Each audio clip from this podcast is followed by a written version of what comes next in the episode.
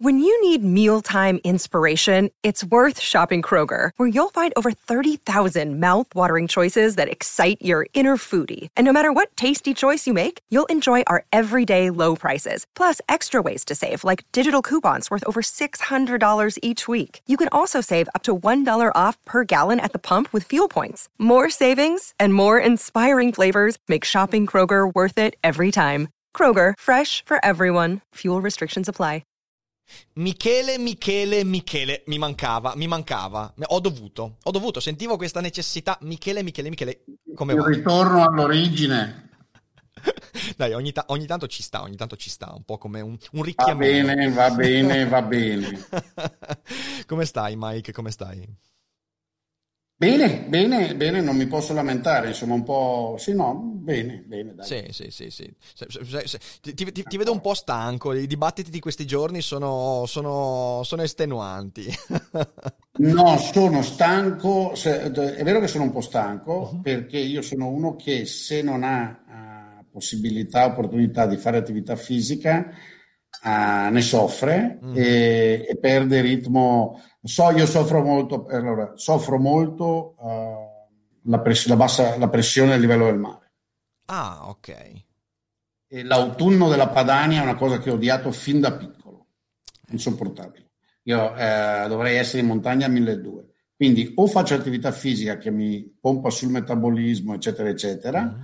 oppure ho questa roba che ho sempre sonno, eh, devo distrarmi e, ed è insomma allora con questo Dufere Boldrin... Una delle ragioni per cui non amavo vivere in Padania è questo, tra le tante. Eh, sì, sì, sì, sei, sei, sei, rende... sei quindi, sei quindi un, uh, un cultore della, della, della, de, de, del ginnasio, questa idea che il movimento fisico e quello mentale siano fondamentalmente uniti. Assolutamente, ma insomma c'è una banalità, chiunque basta spiegare una di quelle cose, tu lo fai e capisci che è così, certo non bisogna esagerare da nessuno dei due lati, ma vanno assolutamente. Una dose di attività fisica sana e ben fatta, senza diventare culturisti o impazziti per uh, il bicipite, come dire, erettile eh, o erettile, eh, vanno assolutamente insieme. No, no, no, non ci sono, Però non, ci è, non, è, non, è, momento da bicipite erettile, perché a quanto pare si, si sta decidendo che insomma no, non, è, non è proprio il momento per allenare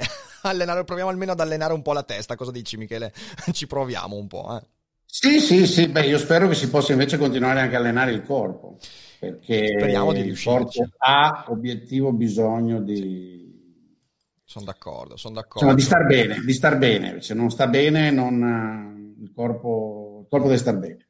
Il corpo deve star bene, bisogna curarsi. Senti qua. E tra l'altro tutto quello che sappiamo di nuovo su questo maledetto virus dice anche che eh, avere un metabolismo funzionante, essere abbastanza in forma, avere, eh, non essere sovrappeso, eh, fa, aiuta moltissimo mm. a, a, a, combatterlo. Quindi assolutamente andate a Già. correre, state all'aria fresca, montate in bicicletta, tirate su un po' di pesi, non serve che diventiate eh, il cerbero, ecco, eh, per stare nel mondo YouTube, no? Lui ha una struttura fisica eh, ultra scolpita, però sì, sì. Giusto, giusto, giusto. Senti qua, eh, proprio in merito a questo, eh, quello di cui insomma abbiamo concordato di discutere oggi è una cosa un po' particolare che spero riesca a tenere allenata la testa ed è la relazione ovviamente fra l'attualità, quella che stiamo vivendo e da un lato il problema della probabilità, che mi sembra che sia, sia, proprio mal compreso. Allora lì mi piacerebbe sentire qualche ragionamento da una persona che, che, che, ci lavora con queste cose. E poi un argomento collegato che è l'avversione al rischio, che ha un connotato ovviamente anche lì economico, ma che ha delle ricadute anche politiche molto forti e ovviamente anche molto più legato a quella che è un po' la mia materia, che poi è, ehm, è, è, la filosofia. Allora vorrei partire da questo. Tu nel messaggio in cui ci siamo sentiti per pianificare questa puntata hai detto ti piacerebbe parlare de, de, de, della mala comprensione di un, di un problema probabilistico che stiamo vivendo. Allora cos'è che intendi con questo? Ma intendo il fatto che, ecco, in questo caso c'è una percezione, non dico di tutti, eh, sia chiaro, grazie a Dio, grazie a Dio, però molto diffusa. Di nuovo, ecco, vedi, la frequenza, questa non è tanto la probabilità, ma la frequenza. Cioè, c'è una varietà di persone nel mondo, uh, il punto di vista che descrivo come 0,1, adesso spiego cosa voglio dire, è, è, quello più frequente. Quindi se io prendo una persona a casa per strada, nel bar in treno, mi ci metto a discutere, la probabilità che trovi uno che mi ragiona in modalità 0,1 è molto alta. Giusto? Mm-hmm. Questa è la probabilità. Questo non vuol dire che tutti gli italiani pensano 0,1, no? La famosa battuta che te risposta che io trovo insopportabile, no? Quando cerchi di, di scrivere caratteristiche uh, frequenti di un gruppo, una nazione, un gruppo di cittadini, quello che vuoi tu, eh, ti viene sempre quello che dice, ah, non bisogna generalizzare, tesoro mio, appunto, nessuno generalizza, ti stiamo, stiamo parlando delle frequenze con cui avvengono certe cose. Ecco, allora con alta frequenza l'atteggiamento nei confronti di questo virus è di rigetto, cioè deve non esserci.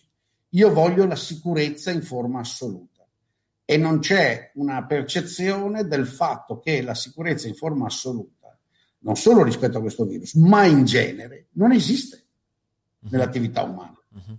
L'attività umana è sempre una situazione, una, ti porta sempre a prendere dei rischi e qui veniamo a, poi un attimo a capire cosa vuol dire quando diciamo con certa probabilità, perché, vabbè, lo vediamo dopo, e devi ragionare continuamente in termini di costo-beneficio e anche se non lo fai, di fatto lo fai con le tue percezioni, fra il costo di una certa attività, che quindi implica anche con certe probabilità dei rischi, e il beneficio di quell'attività, che è come al solito probabilistico, forse succedono certe cose, forse ne succedono altre, altre tu agendo puoi alterare la probabilità di, di queste cose. Se tu attraversi regolarmente col rosso, uh, alzi di moltissimo la probabilità che qualcuno ti sbatta addosso.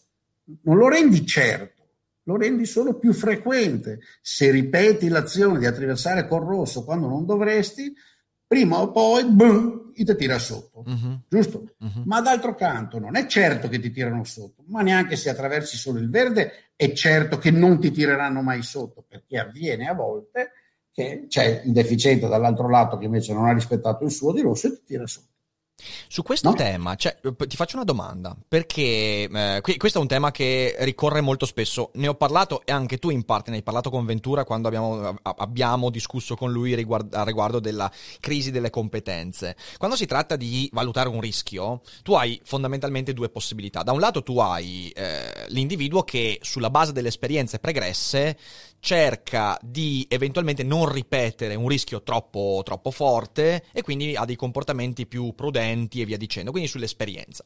L'altra cosa invece è evitare il rischio sulla base di quello che gente che ha già vissuto o studiato quel comportamento ti dice di non fare. Ovvero, tu non attraversi col rosso, non perché passando col rosso hai già sbattuto. Tu eviti proprio di farlo perché qualcuno ti ha detto guarda che attraversando col rosso rischi molto di farti male. Ora, in questo periodo storico abbiamo visto chiaramente che questo secondo aspetto sta venendo meno fortissimamente. Perché? Perché ci sono tutto il contrario di tutto in chi ti dice perché non attraversare col rosso e, e, e soprattutto perché c'è il rosso, cioè eh, a cosa sta a significare quel rosso. C'è, c'è, c'è, un, c'è, una forte problematica. Io non ne sono convinto. Ecco, questa è un'altra affermazione che avrebbe bisogno di essere supportata da dati. Eh, se è quello che Ventura voleva fare, direi che allora avrebbe dovuto scrivere un altro libro. Cioè, se è un problema, se vuoi, a metà fra l'epistemologico, non gnoseologico e il sociologico, e cioè quanto veniva rispettata l'opinione esterna dell'esperto cento anni fa, quanto 50, mm-hmm. quanto oggi e in che campi, beh, bisogna scrivere un altro libro. E io non sono convinto che questa affermazione sia vera. E perché? Perché in realtà oggi noi ci fidiamo dell'esperto enormemente di più di quanto facevamo uh, in passato. Per esempio, noi oggi stiamo comunicando perché ci fidiamo degli esperti. Perché okay. ci fidiamo che questa telecamera davvero uh, mi prende, poi manda il segnale al PC che lo trasmette via onde radio al, al, al router, eccetera, eccetera. Uh, noi oggi prendiamo aerei, eh, estremamente improbabili, se ci pensiamo a quanta gente c'è dentro, eccetera, eccetera, e ci fidiamo, mettiamo continuamente la nostra vita a rischio su questi aerei, apparentemente, ok? Sono viaggi lunghissimi, no, ci fidiamo che adesso possiamo volare non stop uh, 14 ore, una cosa facendo no? migliaia e migliaia di chilometri. Uh, c'è poco da fare. Se mi dicono che ho il tumore e che però se mi fanno l'operazione eh, di asportazione di metà del polmone, eccetera, ci fidiamo e fanno delle cose che no, non riusciamo neanche a immaginarci. Il mio ortopedico, io ho un problema all'anca ormai che mi ha ridotto l'attività sportiva da qualche anno, che ho aggiustato temporaneamente con delle punture, però il mio ortopedico dice Michele, è tempo di, eh, ti garantisco, ti faccio l'intervento di microchirurgia, il laser, eccetera, se fai quello che dico io, eh, eccetera, eccetera, io poi per carità me lo vado anche a controllare, ma ho una forte fiducia in lui, ti giuro che ritorni a scalare, non farai il sesto perché mm-hmm. devi perdere i chili, eh, mi dice con il sorriso malefico sulle, sulle labbra, ma se li perdi ritorni a arrampicare quasi come facevi dieci anni fa, non come 40, okay. ma insomma come 10. Quindi in realtà c'è una quantità enorme di cose che noi facciamo in cui ci sono dietro degli esperti, cioè delle persone che... Allora, dov'è in realtà che c'è questa apparente uh, confusione? Questa apparente confusione, questa apparente, secondo me apparente, sfiducia nell'esperto è a fronte di problemi enormi di tipo sociale, come se vuoi questo della, della pandemia Covid, che sono nuovi, sono estremamente complessi, non esistono esperti capaci di gestirlo, ovvero chiunque sia, chiunque, anche quelli con cui cioè, io di grandissima ammirazione, con la cui analisi concordo, che so, Guido Silvestri che abbiamo avuto qua assieme, no? Um, anche uno così, io so benissimo, e nelle discussioni private con lui siamo fran- franchissimi, che lui mi dice, sta attento, io fino a qua arrivo, adesso c'è una serie di cose che non capisco di sta roba qua nessuno di noi la capisce. Certo. Ok? E, eccetera. Allora, lì perché eh, secondo me c'è questa impressione che è un'impressione distorta? Perché c'è, abbiamo una tal fiducia negli esperti che siamo diventati religiosi in un certo senso. Noi pensiamo che ogni problema abbia un esperto, che ci sia sempre l'esperto capace di risolverlo, invece non è vero. Mm-hmm. Il cosiddetto esperto ha risolto tanti problemi, enormemente di più di quelli che aveva risolto nel 1800, però ce ne sono di nuovi. Sì, sì, sì, quindi uno che abbiamo questa prior e due abbiamo delle pretese, e da qui viene il nostro discorso sulla probabilità, abbiamo una comprensione, io credo, limitata, limitatissima a livello di massa, di cos'è scienza e cos'è risolvere un problema dal punto di vista di uno scienziato. E pensiamo che le risposte scientifiche siano tutte del tipo 0-1. Buono cattivo, bianco o nero. non è così. Mm-hmm. Sì, sì, sì, sì. Io eh, non condivido proprio quell'idea. C'è un, altro, c'è un altro, aspetto in questo, eh, sempre voglio sottoporti perché mi, mi, mi interessa molto capirlo. Eh, sulla versione a rischio, ora un argomento che hai toccato è quello di dire, bene, eh, noi adesso, ma come in tanti altri aspetti della vita, siamo chiamati individualmente e anche collettivamente, quindi politicamente, a valutare rischi, cioè costi-benefici, misurandoli e capendo fin dove siamo disposti a uh, sostenere certi costi fondamentalmente. Anche ovviamente, perché siamo in un campo aperto su cui neanche i massimi esperti hanno le risposte, potremmo sbagliarci palesemente. Eh, questo, questo, discorso bisognerebbe riaprirlo sotto un'altra luce, ma per adesso teniamolo lì. Eh, io ho sempre avuto questa idea, ma anche proprio studiando, studiando anche storia, basta guardare quello che succede. Mi sembra che eh, sia molto difficile, già da un punto di vista individuale, riuscire a soppesare i rischi, eh, parlando sia dal punto di vista proprio del comportamento anche economico, fino a tutti quelli che sono anche le, ogni relazione comporta un rischio fondamentalmente. Eh, questo vabbè lo sappiamo bene ed è una banalità. A livello collettivo, quella difficoltà di valutare e soppesare i rischi eh, viene centuplicata perché la resistenza dell'individuo nella massa va a accumularsi.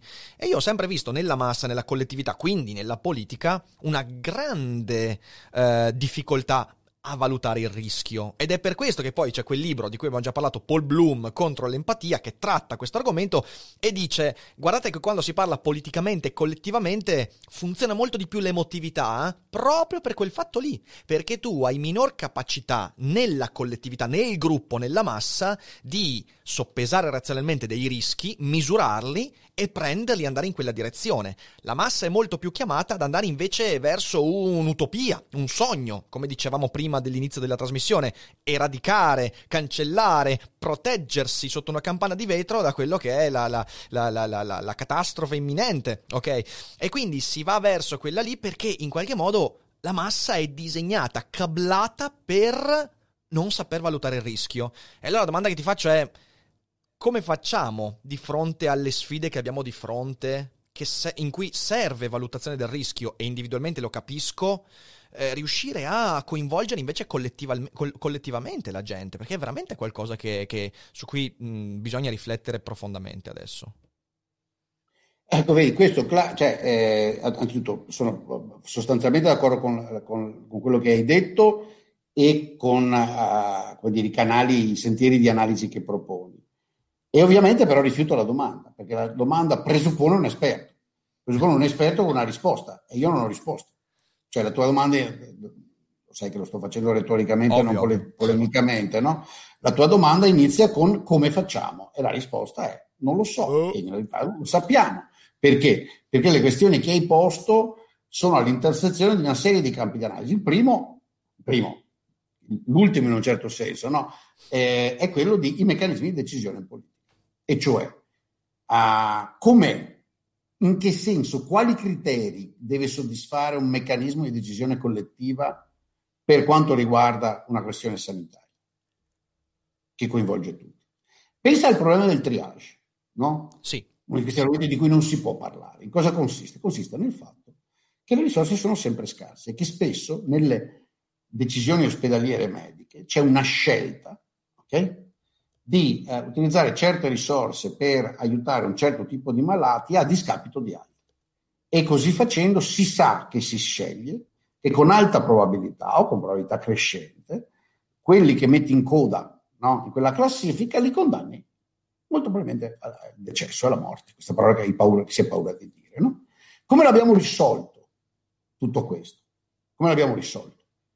L'abbiamo risolto in maniera che uno potrebbe considerare cinica ed ipocrita, uh, che però se ci rifletti non lo è. E cioè l'abbiamo risolto costruendo procedure piuttosto sofisticate e numeriche e del tutto impersonali. Cioè non abbiamo voluto creare una situazione io ho dovuto confrontarmi in me stesso, no? in cui l'individuo deve decidere, quando mia madre stava morendo ah, di tumore 28 anni fa. D'accordo?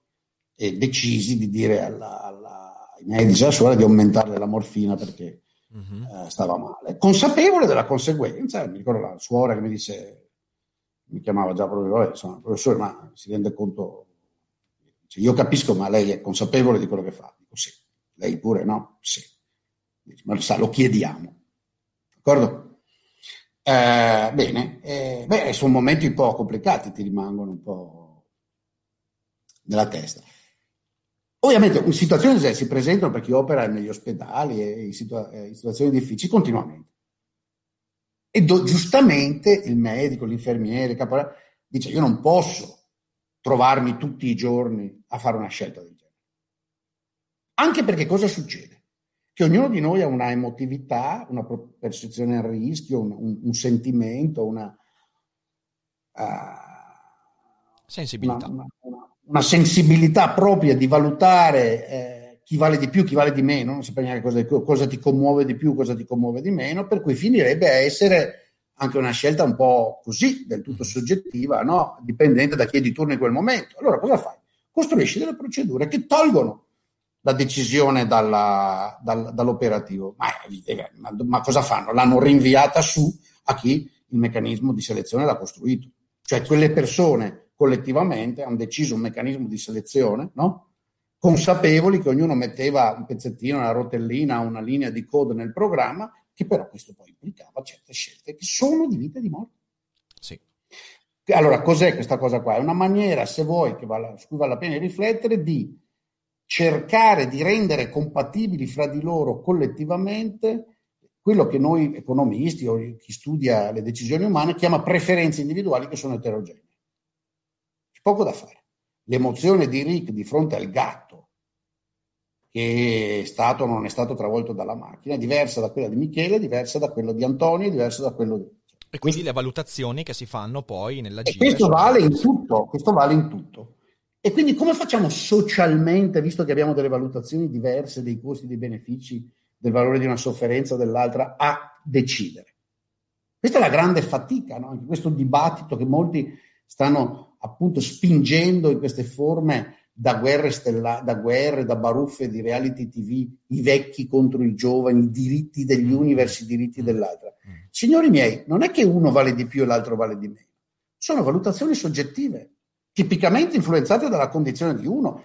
È tipico, chissà perché, io noto che, no, che più anziano sono, più un po' malconci si è, eh, più protetti si è, più si valorizzano certe cose, più giovani si è, più se ne valorizzano altre. Ma guarda un po', che sorpresa, no? C'è un aspetto in questo, perché qui hai toccato un tema che è vastissimo, che anche che anche il tema centrale, per esempio, della bioetica, cioè nel senso quando hai parlato dell'esperienza e voglio dire, è tutto il problema del consenso informato e della burocratizzazione a cui la bioetica tende, perché voglio dire, la bioetica eh, è un sapere che si sviluppa proprio con l'idea di rendere eh, scientifico qualcosa che non è scientifico, perché l'emotività, perché la trattazione del rischio della vita e via dicendo sono cose molto molto delicate ed è difficile scientificizzarle, però eh, si va verso que- e infatti lì c'è c'è letteralmente un tentativo di è una brutta parola, ma capiamo cosa intendiamo, burocratizzare quel tipo di processo. Cioè, nel senso, tu crei delle procedure che poi si incastrano e creano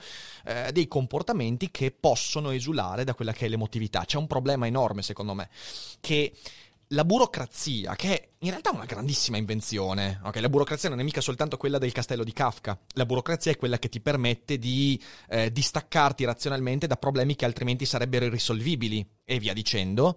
La burocrazia deve funzionare accanto a una immane fiducia nel fatto che l'essere umano sia una creatura razionale. Cosa voglio dire? Prendi l'esempio del consenso informato, ok? Il consenso informato in bioetica è un fulcro fondamentale che poi tiene insieme e lega tutti i problemi, dall'eutanasia al diritto alla vita, all'aborto e via dicendo. Sono tutti temi che vengono legati da un'idea centrale. Si deve informare e sulla base dell'informazione fidarsi della decisione, cioè la tua decisione, quando sei informato, è la decisione di un'entità razionale. Senza questo presupposto, la burocrazia diventa totalitaria. Perché? Perché se tu vai a guardare, e qui ci sono anche delle analisi proprio di filosofi che l'hanno fatto, a me viene in mente che non mi sta del tutto simpatico, ma l'ha fatta molto bene Slavoj Žižek, lui a un certo punto fa un'analisi della Russia sovietica e dice una cosa su cui io sono d'accordissimo, dice la Russia sovietica è un sistema iperburocratizzato in cui è venuta meno la fiducia nel fatto che l'altro sia un ente razionale. E quindi in quel caso lì cosa accade? Accade che il procedimento non è più procedimento, ma è qualcosa di totalizzante, perché se tu burocratizzi, ma tratti gli altri come delle entità sceme, tu crei i presupposti di un sistema totalitario. Tu esautori, diciamo così, la collettività dall'unica cosa che ci tiene in piedi. Io e te possiamo dialogare come entità razionali. Io temo quello che stiamo vivendo, ne parlavo anche ieri con Mercadini, perché vedo esattamente questo. Io vedo nelle persone, sui social, tra i politici, fra gli scienziati, l'idea che la gente, questa entità di cui ovviamente non si fa mai parte, la gente sono sempre gli altri, non sa cos'è il proprio bene, che la gente, anche se fosse informata dei rischi, dei benefici, dei costi, di tutto, non potrebbe scegliere per sé e quindi burocratizziamo ma togliendo di fatto la fiducia nel fatto che la gente è fatta di persone razionali. Io credo che questo sia un cocktail esplosivo. Esplosivo perché ci porta veramente a delle cose che nella storia non hanno mai avuto degli ottimi risultati e che a quanto pare abbiamo dimenticato come eh, si sono costruite, insomma, quelle cose.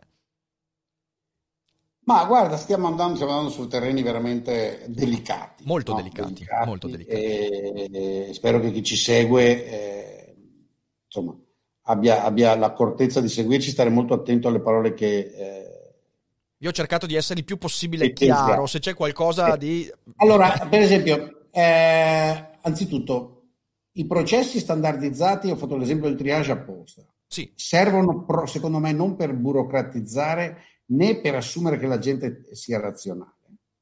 Non si fondano su quello, ma si fondano in realtà sul fatto che le persone sono vado ad Ambrosio e a quello tipo di letteratura, a Spinoza se vuoi, o a Friedrich Levin e tanti altri, che in ognuno di noi ci sono due bestie, due cervelli, come minimo. e che l'interazione fra quella che noi chiamiamo la parte razionale e quella emozionale è molto complicata. Mm, Quindi secondo me si fondano sul fatto che la eterogeneità motivazionale di preferenze, quella se volete chiamarla con parole semplici, uh, uh, quell'animale, è molto pronunciata, l'eterogeneità, ed è indecidibile. Ecco, è proprio indecidibile. Su questo sono eh, c'è totale indecidibilità, capisci? Il tuo certo. amore per il gatto e il mio fastidio per il gatto non sono decidibili. Assolutamente. C'è un senso in cui hai ragione tu e ho torto io o viceversa. Un, porre le, quelle questioni in quei termini è una sciocchezza. Bene, quindi se siamo ecco, razionali nel senso che ci guardiamo da fuori e comprendiamo di essere fatti così, Capiamo che così è anche di fronte alla malattia, alla morte, alla scelta se far vivere il bambino di 6 anni o far vivere il signore di 85. Assolutamente, sì, sì, sì, sì, assolutamente. Sì. Specifico quello che intendevo, scusa, ti interrompo, cioè nel senso, sì, prego, questa, questa, questa, ambivalenza, che peraltro è un tema che su Daily Cogiti ho trattato tantissime volte, perché voglio dire, Antonio Damasio, Spinoza sono eh, fondamentali, cioè io non intendevo dire che dobbiamo trattare gli altri e noi stessi come se fossimo entità completamente razionali, no? Ho detto che effettivamente quando uno è informato, Esattamente come eh, facciamo, facciamo un discorso. Io, quando vengo informato su un problema che ho, desidero che gli altri rispettino la mia decisione perché? Perché presuppongo che l'altro mi che rispetti la mia scelta sulla base del fatto che io ho capacità di analisi, analisi anche delle mie emotività e via dicendo, cioè la mia decisione autonoma va rispettata. Stai mettendo ancora che... più carne al fuoco, fermati un attimo okay, perché, okay, no, perché adesso sei arrivato alle decisioni. No, cioè stai mettendo vai, una vai. quantità di carne. Allora, secondo me, allora io allora, se nella misura in cui accetto, a me sembra che in realtà molti dei meccanismi che abbiamo nei nostri sistemi sociali siano fatti così, altri no, e lì è il problema. Ma di fronte come dire, a problemi che abbiamo più o meno capito, ok, cosa facciamo? Diciamo, ok, non c'è maniera di decidere se ha ragione Ricco, se ha ragione Michele su quella cosa lì, perché non c'è questione di aver ragione o torto. Sì. sì. O bene ho un meccanismo di tipo dittatoriale per cui le preferenze di uno dei due dominano quelle dell'altro altro, sì. non serve sia dittatoriale, è un meccanismo di potere, no? Ecco, in quel senso a, a, i sistemi del tipo URSS, io non sono d'accordo con quell'analisi, eh, sono in realtà dei sistemi in cui si decide che le preferenze di alcuni dominano su quelle degli altri in modo totale, quindi eh, eh, si impongono. D'accordo? Oppure se questo meccanismo non c'è, cosa faccio? Creo meccanismi anonimi di compatibilizzazione di queste preferenze, sapendo che quello che faccio in realtà è dare a ognuna di esse una certa probabilità di essere soddisfatta in alcune occasioni. Okay. Perché siccome scrivo una serie di criteri che sono solo apparentemente neutri, no? perché il criterio per esempio della vita attesa o il criterio medico di che probabilità ho di successo, se metto nel respiratore artificiale X ho una probabilità di sopravvivenza 12%, se metto Y ho 43%, d'accordo? Mm-hmm. Uh, chi ha detto che è giusto mettere quello ceteris paribus che è a 43%? Giusto? Giustissimo, giustissimo. Esatto. Allora, secondo me è così. E allora dove si chiede la razionalità? Qual è? La razionalità viene chiesta in una step precedente, viene chiesto alle persone di accettare razionalmente questa diversità uh-huh. di stati emozionali, di accettare quindi che quegli stati emozionali non sono conciliabili nel senso di decidibili e che possono solo essere resi compatibili in maniera probabilistica. Che secondo me è uno degli insegnamenti di Isaiah Berlin. Okay? Uh-huh. Uh, e quindi accetto che lo sia in maniera probabilistica per evitare il conflitto, altrimenti litigheremo sul, respiratore artificiale fra i parenti, per esempio, delle due vittime e rischieremo di farci del male. Giusto? Sì. Perché probabilmente senza quello così succederebbe, comincerebbero a menarsi, no mio padre, no mia madre. Uh, io così la, la, leggo. Poi ovviamente questi processi ti scappano di mano e succedono delle situazioni, a mio avviso quella a cui ti riferivi adesso, in cui uh, si chiede al mondo cosiddetto degli esperti, degli, addetti, degli addetti al lavoro, ai lavori, di aver già risolto tutto questo problema di compatibilizzazione, che ovviamente non hanno risolto, perché il problema è nuovo, non l'hanno studiato, non hanno i dati sufficienti, hanno essi stessi all'inizio uh, un approccio emozionale o di cointeressenza privata. E neanche tanto all'inizio. Ma siamo ancora all'inizio, eh, siamo ancora sì, all'inizio. Vero, tipo, eh, in realtà, se uno prende una prospettiva storica, siamo all'inizio. Sì, siamo all'inizio. Sono passati dieci mesi, d'accordo? E quindi sono in conflitto. I conflitti che oggi vediamo sono interessantemente non conflitti sul dato. Quando forzi il burione o il palo, il silvestri o il zangrillo, il, al dato, il massimo che riescono a fare è tirarti fuori due paper con due dati diversi e poi dover dire uno all'altro, ma sì, in effetti, insomma, questo è legittimo, questo è pure legittimo, quindi non riesco a decidere. Uh-huh. Quello che invece, dove vedi l'aspetto, come dire, irrazionale, se vuoi, per soggettivo, no? è nella selezione del tipo di notizie ecco, di, di fonti di informazione. Questo è un altro aspetto importante, no? eh, che tu hai sottolineato anche con me e tante altre. Dov'è che capisci che un giornale è bias, che un giornalista è bias? Quando ti dà solo notizie di un certo tipo. Assolutamente sì. Giusto? Sì. Se io ho a disposizione notizie di un tipo, pensa adesso per esempio a questa storia che mi hai accennato tu prima, no? di quanto dura l'immunità. Sì. Sappiamo benissimo che vi sono alcuni studi che tra l'altro vengono mal interpretati, che misurano la sieropositività, no? E dicono la sieropositività decade rapidamente in un certo numero di mesi. Ma ne abbiamo abbondanti altri non incompatibili che dicono guardate che l'immunità di fatto, eccetera, eccetera, è molto più lunga perché la, uh, c'è la coda di, di, di, memoria, di T-cell, eccetera, di linfociti che si chiamano in italiano, uh, che è indipendente dalla, dalla, dal risultato sierologico. Allora, quando tu vedi fonti di informazioni che ti presentano solo il primo risultato negativo e mai il secondo, tu capisci che lì c'è un bias e quel bias è emozionale la razionalità è saltata, stai cercando di manipolare le masse. Certo. Uh, giusto, perché stai cercando di raccontargli che c'è una soluzione ed è zero. Uh-huh. Mentre in realtà se dai l'informazione completa dici guarda, occhio e croce siamo a punto 61. Io dico sempre il punto che c'è stata l'abitudine americana, no? 0, 0, sì, sì, sì, sì, O 0,49 che poi non venga fuori che sto dicendo, giusto?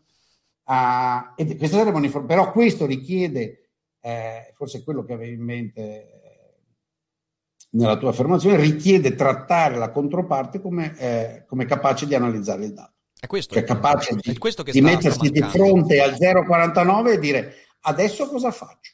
Esatto. Mi fido, mi prendo una procedura che mi offre 49% di probabilità di successo. Uh-huh. E questo è, questo quello che è questo quello che, che, che, che, intendevo prima, infatti. Cioè, eh, se, tu vuoi, se, tu vuoi, che quei procedimenti, quelle, que, quelle procedure, anzi meglio, abbiano, mh, mm, abbiano, successo, tu devi trattare gli attori in gioco, che siano in accordo o meno con te, eh, come degli enti le cui decisioni finali sono frutto di consapevolezza, perché ripeto, forse è troppo forte dire enti razionali, enti le cui decisioni sono frutto di un'analisi e non invece di un'invenzione così. E invece l'accusa continua è questa qua, l'accusa continua è che quando qualcuno afferma qualcosa di diverso rispetto a quello che io so, è perché è, perché, è, perché è scemo, perché è mm, guidato bias, perché quindi c'è una a prioristica sfiducia nel fatto che quelli che dicono il contrario rispetto a quello che noi stiamo dicendo eh, siano, siano scemi fondamentalmente. E questo porta la procedura a diventare a incancrenirsi e quindi a di fatto diventare totalizzante, perché in quel caso l'unico possibile risultato della procedura è quella di sopprimere le alternative procedure, perché in un momento in cui, come dicevamo, ci sono ancora in gioco dibattiti e bisogna portare, bisogna ancora scoprire un sacco di roba. Le procedure attuali, che sono necessarie, eh, però sono ovviamente una direzione che potrebbe essere sbagliata. Eh, ed è per questo che io sono molto allarmato da quelli che prendono acriticamente la soluzione del lockdown come se fosse l'unica soluzione possibile, perché di fatto stanno facendo sì che, partendo dal presupposto che chi non accetta il lockdown sia scemo, disumanizzato, irrazionale, eh, partendo da questo presupposto distruttivo, eh, arrivano a eh, produrre un discorso in cui la procedura, il lockdown in questo caso, diventa l'unica possibile soluzione perché le altre sono impraticabili, sono impercorribili, sono fuori di testa, sono delle follie, sono questo, sono quello, sono quell'altro. E lì si rischia una totalizzazione. E la totalizzazione, io sinceramente, ragazzi, a me fa cagare, cioè nel senso lo dico proprio in francese, eh, non, non, voglio questo. Non voglio. Tu parles français très bien, hein? Ah oui, merci, merci Michel Boldrin, oui, je parle... Oh, no, no, euh, me fa cagare. Mi fa cagare. Cagare. Come sai che c'è parbleu, ma la parbleu, ma le marron. Come disse mio padre all'insegnante di francese, è una storia che raccontava sempre all'insegnante di francese a, a, ancora alle superiori, eh, quando parlez-vous français? E lui rispose je parle un poquetin comme nien fus.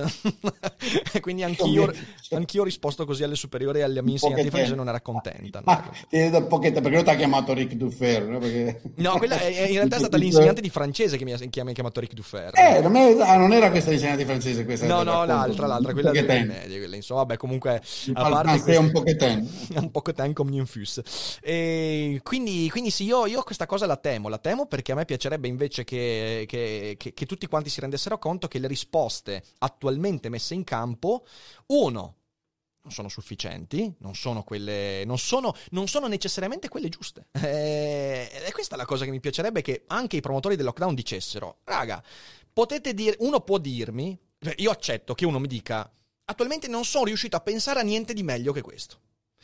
Lì dici, porca miseria, ok, se lo ammetti però, finché si fa questa roba si dibatte di altro. e invece non lo ammettono. Non poteva esserci nient'altro che questo. Ed è, ed è questa la cosa che mi fa, che mi fa riflettere, perché, mm, perché, è terrificante ed è esautorale. Infatti, questa cosa, tanto non si riesce a capire che il processo di riduzione del rischio, ma non solo in questo caso, in generale, è incrementale. Mm-hmm. No? Ho visto osservazioni molto sciocche, devo dire, veramente molto sciocche, poi alcune venivano da parti interessate e fastidiose, ma comunque eh, dire, persone chiaramente affette da, da, situazioni emozionali che non riescono più a controllare. No? Mm-hmm. Ma eh, l'osservazione che uno dice, questo vale in generale, assumi che io prendo un tot di persone molto fragili e li metto uh, protetti in un, che so, hotel, dividendoli per stanze, per, e costruisco un servizio che gli permetta di, essere, di ricevere assistenza, cibo, eccetera, eccetera, no? e di non dover interagire continuamente con persone che potrebbero trasmettergli. Uh, dice, così facendo l'isolo, però c'è comunque una probabilità positiva che uno degli inservienti, delle persone addette, degli assistenti, lo contragga fuori e glielo porti. Giusto? Sì. C'è quindi, conclusione folle, il tuo sistema non serve perché una volta che l'hai portato dentro si diffonde. Bugia. O meglio, incapacità di fare il confronto. Perché il problema è che probabilità ho con proper procedure che sia così versus che probabilità ho se li lascio fuori all'aperto dovessi arrangiare da soli che sia pure così. Mhm. Perché se così fosse, che senso ha avuto a ospedali, eh, come dire, sanificare gli ospedali e introdurre procedure di copertura? dove si sono fatto bene, sono fatte bene, hanno ridotto enormemente il rischio. Non l'hanno azzerato, si sono trovati casi di persone contagiate e si è intervenuti. E si è intervenuti aggiustando le procedure. A un certo punto ti rendi conto, ah, c'era una falla nella procedura. Esatto. Perché da quel lato lì poteva entrare. No, dobbiamo aggiustarlo. Certamente. Ma che, capisci? Allora, questa è la maniera di ragionare, a mio avviso, eh, appropriata di fronte a un sistema che non hai ancora compreso. Uh-huh che è complesso, nel quale devi imparare e devi andare eh, per uh, points of least resistance, cioè dove trovi un buco che puoi passare che ti permette di ridurre il rischio, agisci e metti risorse e poi procedi. Nella discussione come si sta impostando oggi c'è un rifiuto, si è deciso che c'è una soluzione chiamata tra l'altro miticamente lockdown, perché lui dice sono tutti in lockdown. Anche a Giacomo, Giacomo su questo è stato molto onesto, ha fatto osservare, sì, è vero, in Germania ah, la Merkel ha appena deciso di chiudere bar e ristoranti e lasciare solo il servizio a casa. Com- al compenso ha detto le scuole le tengo assolutamente aperte. Allora, ecco, a quel trade-off lì io ci sto. Sì, ma no? più che altro perché ha dei dati. È diverso. Eh? È più che altro perché si basa su un'analisi razionale esatto. dei diversi ambienti. E c'è una scelta di, anche lì c'è una scelta di costi-benefici, no? Non c'è il pasto gratis, no? non voglio tutto. So che devo prendermi dei rischi e quei rischi li alloco laddove credo che meriti di più far sì che i ragazzi e le ragazze vadano a scuola. Ok? E quindi me ne prendo meno da un altro lato. Questo è l'approccio che va fatto. No? Quindi, uh, e su questo davvero occorre riuscire a capire i meccanismi probabilistici, occorre riuscire a capire che, prima di nuovo, la discussione sciocca, veramente sciocca e insultante che continua a venire sui social, e che io trovo francamente personalmente offensiva, sulla, uh, sulla, sulla questione dell'immunità di gregge. Il di gregge non è una roba 0-1. Invece è una cosa progressiva. Tu, mano a mano che aumenta il numero di immuni, riduci la, la probabilità del contagio, punto. Uh-huh. Quindi la, va studiato con attenzione a che velocità riduci la, la è, è, ottimo, no? ridurre la velocità, eh, a che velocità eh, ridurre la probabilità del contagio, a fronte del fatto che più velocemente lo riduci, cioè quindi più rapidamente fa, fai andare il contagio, più rischi ovviamente di colpire persone deboli e di intasare gli ospedali. Però c'è un trade-off, non è che c'è 0-1, non c'è il mito che no, allora io siccome non ho scelto l'immunità di gregge sono contro, io di sicuro evito che tutti diventino contagiati. No, anche oggi no, cioè, dati di ieri 40 e passa mila, mm-hmm. giusto? Sì. Evidentemente quella è la realtà dei fatti. E di nuovo, sono ragionamenti di tipo probabilistico. Eh, e c'è un rifiuto, un rifiuto, io francamente non è razionale il rifiuto. Eh. No, assolutamente. Ma a questo, a questo, io aggiungo il fatto che proprio oggi poi è quello che voglio, che voglio passarti, solo che sto cercando uh, anche altre fonti.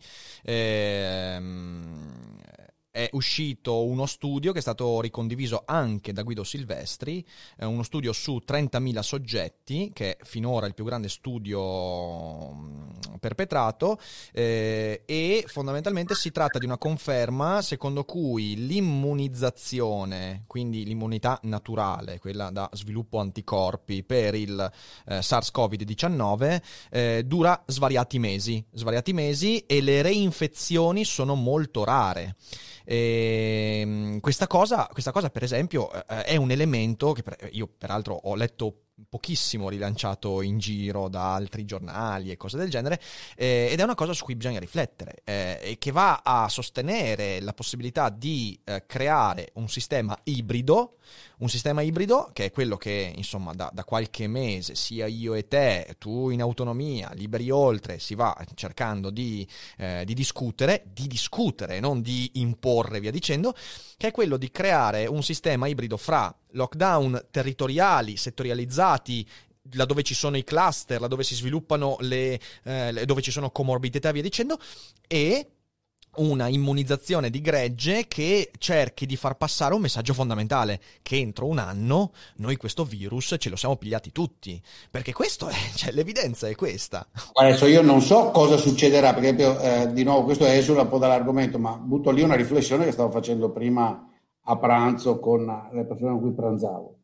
Se i numeri sono quelli, se i numeri che ci sono, no, di contagi eh, sono corretti, cioè se non sì. ci sono un'enormità di falsi positivi, perché magari adesso io non so quanti di questi siano test rapidi, quanti sono... Uh, quindi comunque se non ci sono troppi falsi positivi e se il rapporto è tipicamente, come molti stimano, no, per un contagiato ce n'è sempre un altro che non ho rilevato, noi stiamo viaggiando ormai a svariati milioni di contagiati nel paese. Giusto? Uh-huh. Ora, anche a fare il lockdown domani, letteralmente, giusto? e dire alla gente adesso state a casa, non uscite più. La probabilità è alta, di nuovo, vedi, probabilità, che per ogni nucleo familiare, per ogni due nuclei familiari io abbia un già contagiato. Nel momento in cui una situazione di questo tipo crea una situazione peruviana, e cioè forzo persone non contagiate a stare con persone contagiate in ambienti chiusi, quindi con probabilità, di nuovo probabilità, di eh, trasmissione del contagio molto alta. E potrei rischiare che eh, nelle prime settimane di un eventuale lockdown totale eh, questo mi facesse in realtà esplodere i contagi. In realtà dopo eventualmente li abbassa, ma cioè, sì, perché si contagiati tutti, ma è la stessa roba di aver accelerato il meccanismo dell'immunità di gregge. Ora, io non sto dicendo che questo sia certo, uh-huh. sto dicendo che è una cosa che vuoi valutare, no? Certo. E per valutarla, per esempio, dovresti avere una percezione, e non ce l'abbiamo, di nuovo, questa è una cosa che anche con te abbiamo discusso, che continuiamo a chiedere, che continuano a arrivare, dovremmo avere a disposizione una mappa ben fatta nazionalmente di chi è contagiato e chi no. Uh-huh. Per riuscire a capire appunto quanta alta è la probabilità che se io dico alla gente adesso state a casa, uh, non finisca che in ogni scala di condominio, per esempio, ce ne sono già tre e quando la gente poi va a fumare nella scala o va, si trova un attimo i ragazzini giù a giocare nell'atrio, poi non si contagino uno con l'altro non li riporti di famiglia, perché questa è. E di nuovo sono tutti ragionamenti di tipo probabilistico. Per cui io non, non, non ho la capacità di dire 0-1, capisci? Occorre avere l'onestà di ragionare così. È una maniera cinica di farlo, forse, ma non vedo altra maniera è una maniera funzionante di farlo, credo, insomma, questa. E io ho appena condiviso con la chat e poi lo metterò anche in descrizione sia lo studio su Science, pubblicato su Science con l'abstract e tutto, e lì si trova completamente, sia un articolo del Fatto Quotidiano dove è, riportato, insomma, una sorta di sintesi di questo studio. guardatevelo perché, insomma, è interessante. Chi invece ascolta questa puntata indifferita lo trova in descrizione.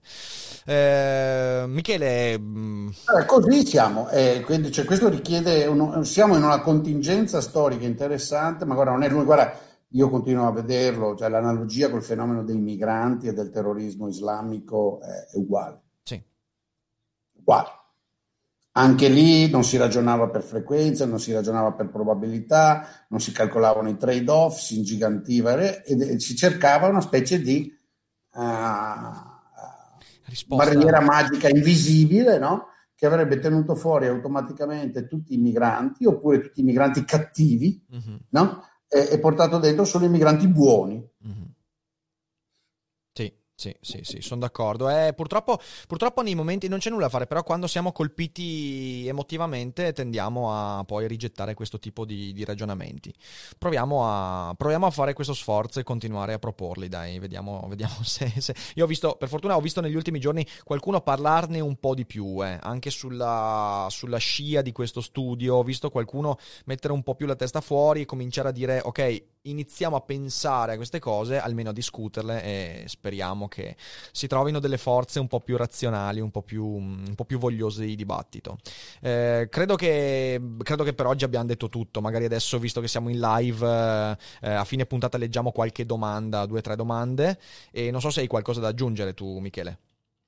No, no, l'argomento è, è, vastissimo, come ti ho detto, c'è proprio un argomento, l'argomento se vuoi teorico, filosofico, morale, non so come dire che hai posto all'inizio, no? è enorme, enorme. Mm-hmm. Mm-hmm.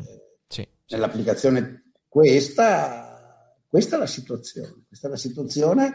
E beh, ecco, un'altra cosa che anche tu è, è, una che è venuta fuori quando hai intervistato la Villa, che non ha voluto dibattere direttamente con me, perché è una specialista, io no, perché, che invece no, capisci? Cioè, sì, sì, sì, sì, Queste sono proprio istanze in cui uh, occorre se, far sedere assieme due, tre, quattro esperti di tipo diverso e ognuno di loro deve contribuire un'angolatura, un, un aspetto. Sì. Ecco, se posso aggiungere, sì. e qui faccio della sociologia da baraccone, però anche su quello un po' che ci rifletto e ne ho riflettuto con amici medici eh, di cui mi fido e, e ho visto, cioè, io credo che sia nella cultura e nel meccanismo di valoriale del medico pensare in forma dittatoriale e in forma assoluta. Perché viene col medico? Da un lato ti, al medico c'è poco da fare, o ti affidi o non ti affidi. No? Uh-huh. Eh, perché ho capito, se ho la tosse, me rangio, non vado, come diceva il mio grande medico madrilegno, Sancho Zroff, quando andavo a visitarlo si fumava il cubano, mi ricordo che la volta che sono entrato c'era una tosse della Madonna incredibile, bronchite, no? E, e in realtà ero andato per farmi fare il check-up annuale e lui mi guarda e mi fa, ya, que no ha venido por esta chorrada aquí a molestarme, ¿no? Digo, no, no, Sancho, no te preocupes, nada que ver con, con eso, la tose me la arreglo io. E lui continuava a fumarsi il cubano. Tranquillissimo, non passava. Questo è stato chief of internet Harvard, non è che era proprio l'ultimo mono. E ho detto, no, no, sono venuto a farmi fare il, il check-up annuale. Ah, va bene, allora. E, e, quindi voglio dire, loro hanno questa tendenza, ti fidi di me, boh, adesso comando io. Certo, certo, certo.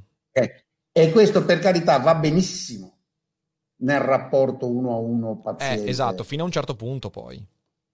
Perché nel rapporto uno a uno paziente-medico, delimitato gli ambiti di potere del medico, uh-huh. questo va benissimo, uh-huh. giusto? Perché uh-huh. lì eh, cioè, o mi fido o non mi fido. Oppure, se, come succede delle volte, il medico ritiene o tu ritieni di avere delle conoscenze specifiche puoi contribuire, instauri un dialogo. E poi, se lui ritiene che tu abbia capacità di capire eh, il meccanismo, a volte ti dice: Ascolta, facciamo questa scelta adesso o non la facciamo? Lo vuoi fare dopo? Cioè, la mia anca ha avuto così, cioè il mio ortopedico eh, mi ha detto: ah, Michele, questo è il trade-off. Adesso, subito, fra tre anni, quando hai una certa età, bla bla bla. Giusto? Sì. Però questa mentalità di se ti affidi a me, allora però l'errore di questa cosa, cos'è stato? È di pensare che il problema della pandemia sia un problema solamente virologico o il più epidemiologico. Non lo è. Come stiamo vedendo? È un problema complessissimo. E quindi il medico lo approccia, lo approccia nella forma appunto 0-1, comando io. Uh-huh. Fate esattamente quello che dico io, tutti a casa. Uh-huh. Perché? Perché voglio, voglio, voglio, la copertura totale, perché ogni vita, la vita umana non ha prezzo. Signor medico, mi dispiace, è un approccio erroneo. Ed è inutile che prenda, come si dice, il, mi viene in inglese, scusami, the high moral ground, no? Sollevano moralmente, loro sono buoni, tu sei cattivo. È proprio un approccio erroneo.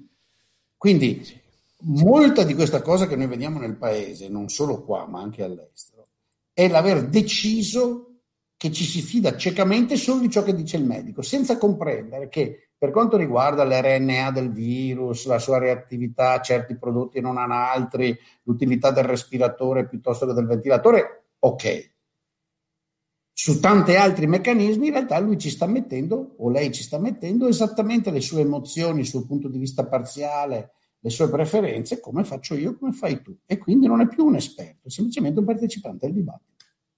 Certo, certo, certo, certo. E quello abbiamo fatto proprio un errore mondiale in, tutta, in tutto l'Occidente. Sono d'accordo, sono d'accordo, sono d'accordo. Va bene, va totalmente bene. delegato la decisione a, solo a un sub, subinsieme di esperti, ci siamo dimenticati tutti, tutti gli altri aspetti. Mm-hmm. Per esempio, gli psichiatri sono usciti di scena, i psicologi sono usciti di scena, gli educatori sono usciti di scena. Non c'è nessuno che sta lì a dire, ma i ragazzini poveri di 6 anni, 7 anni, abbandonati senza scuola per un anno, che costo sociale hanno? Un costo altissimo, un costo altissimo.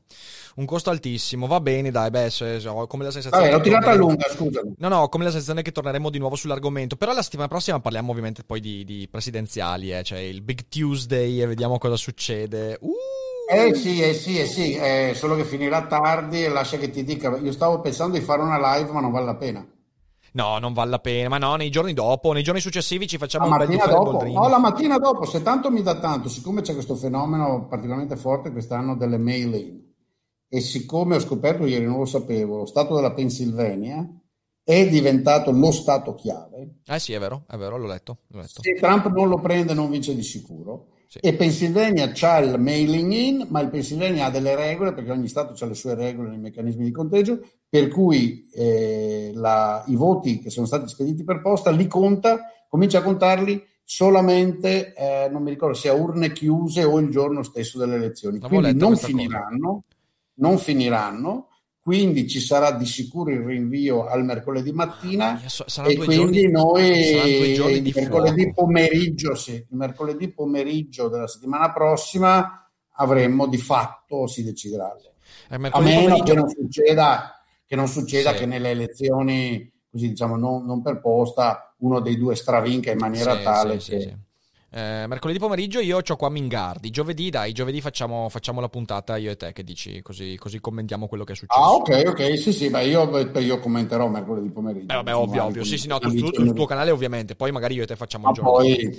Dai, allora io... Ciao, bello. Grazie Mike, aspetta, beh, uh, no, in realtà non riusciamo a rispondere alle domande, quindi adesso ah, chiudo la puntata. Uno sapere se ci sarà guerriglia e un altro che ha detto che sei vestito da Babbo Natale. Sì, no, vo- no, vorrei solo rispondere a una persona che dice, eh, ma, eh, e quindi va bene tu tutto il sistema misto, eh, però ha detto ma cosa faccio io se il sistema sanitario nazionale va al collasso? Ecco, questa è una questione di 0-1. Non è che soltanto facendo il lockdown come è stato fatto tu hai il collasso. Qui nessuno sta discutendo di soluzioni che mandano al collasso il sistema nazionale, sanitario nazionale. Cioè, questo è un ragionamento che non si fa.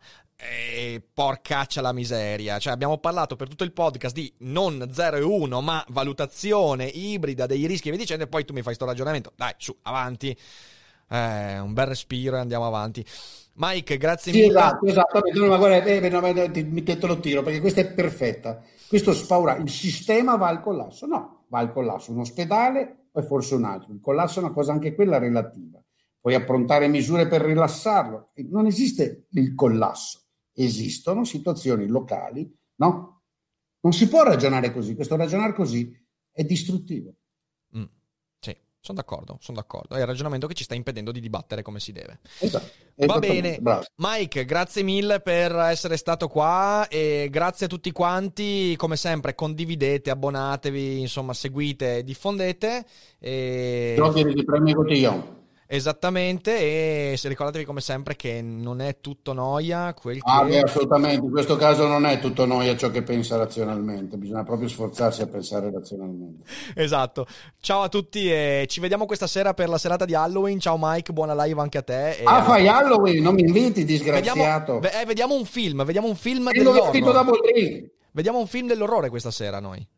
Ah no, mi annoiano i film dell'orrore. Sono eh, lo sapevo, lo sapevo, eccolo, eccolo. No, ma, ma che cazzo mi dei film dell'orrore? Che male. Dai, io rido sempre. ciao Michele, buona serata. ciao. Ciao, ciao, ciao, ciao. I'm Sandra, and I'm just the professional your small business was looking for. But you didn't hire me because you didn't use LinkedIn jobs. LinkedIn has professionals you can't find anywhere else, including those who aren't actively looking for a new job, but might be open to the perfect role, like me. In a given month, over 70% of LinkedIn users don't visit other leading job sites. So if you're not looking on LinkedIn, you'll miss out on great candidates like Sandra. Start hiring professionals like a professional. Post your free job on linkedin.com/achieve today.